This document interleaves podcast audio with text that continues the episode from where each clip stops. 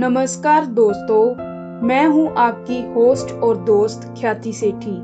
मैं उम्मीद करती हूं कि आप सब ठीक होंगे। दोस्तों, आप सुन रहे हैं मेरे यानी ख्याति सेठी के साथ कहानियों का पिटारा पॉडकास्ट।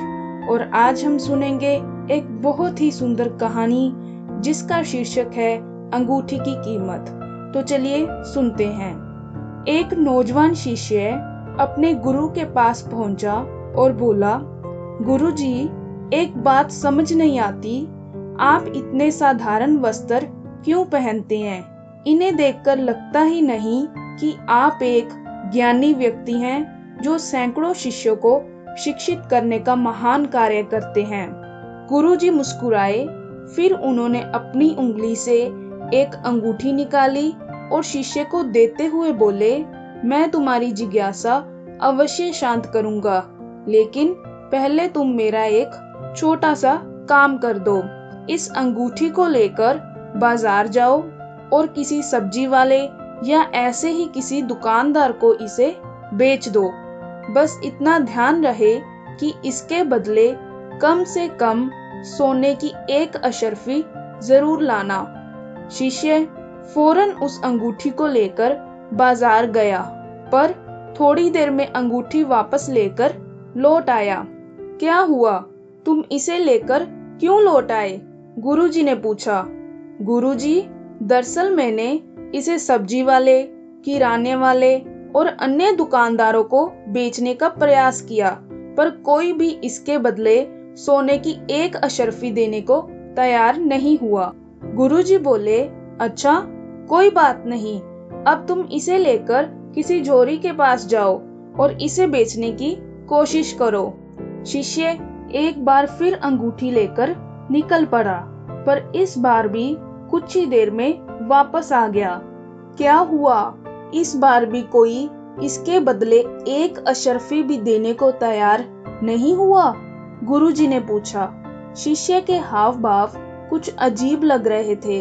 वो घबराते हुए बोला, अरे अरे नहीं गुरुजी, इस बार मैं जिस किसी जोरी के पास गया, सभी ने ये कहते हुए मुझे लौटा दिया कि यहाँ के सारे जोरी मिलकर भी इस अनमोल हीरे को नहीं खरीद सकते।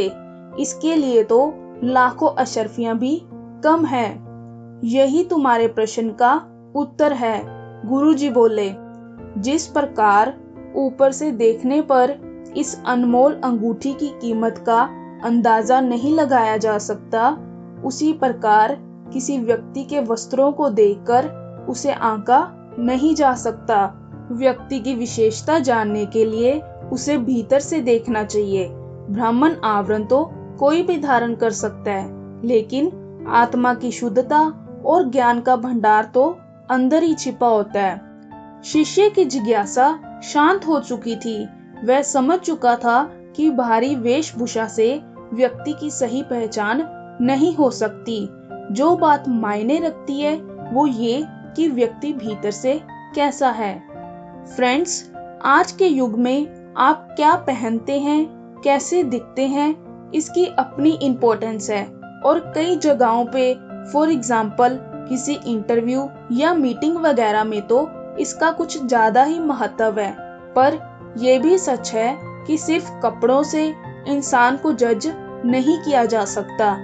इसलिए हमें कभी भी किसी को सिर्फ इसलिए छोटा नहीं समझना चाहिए क्योंकि उसने अच्छे कपड़े नहीं पहने, या किसी को सिर्फ इसलिए बहुत बड़ा नहीं समझना चाहिए क्योंकि वो बहुत अच्छे से ड्रेस्ड अप है। इंसान का असली गुण तो उसके भीतर होता है और वही उसे अच्छा या बुरा बनाता है।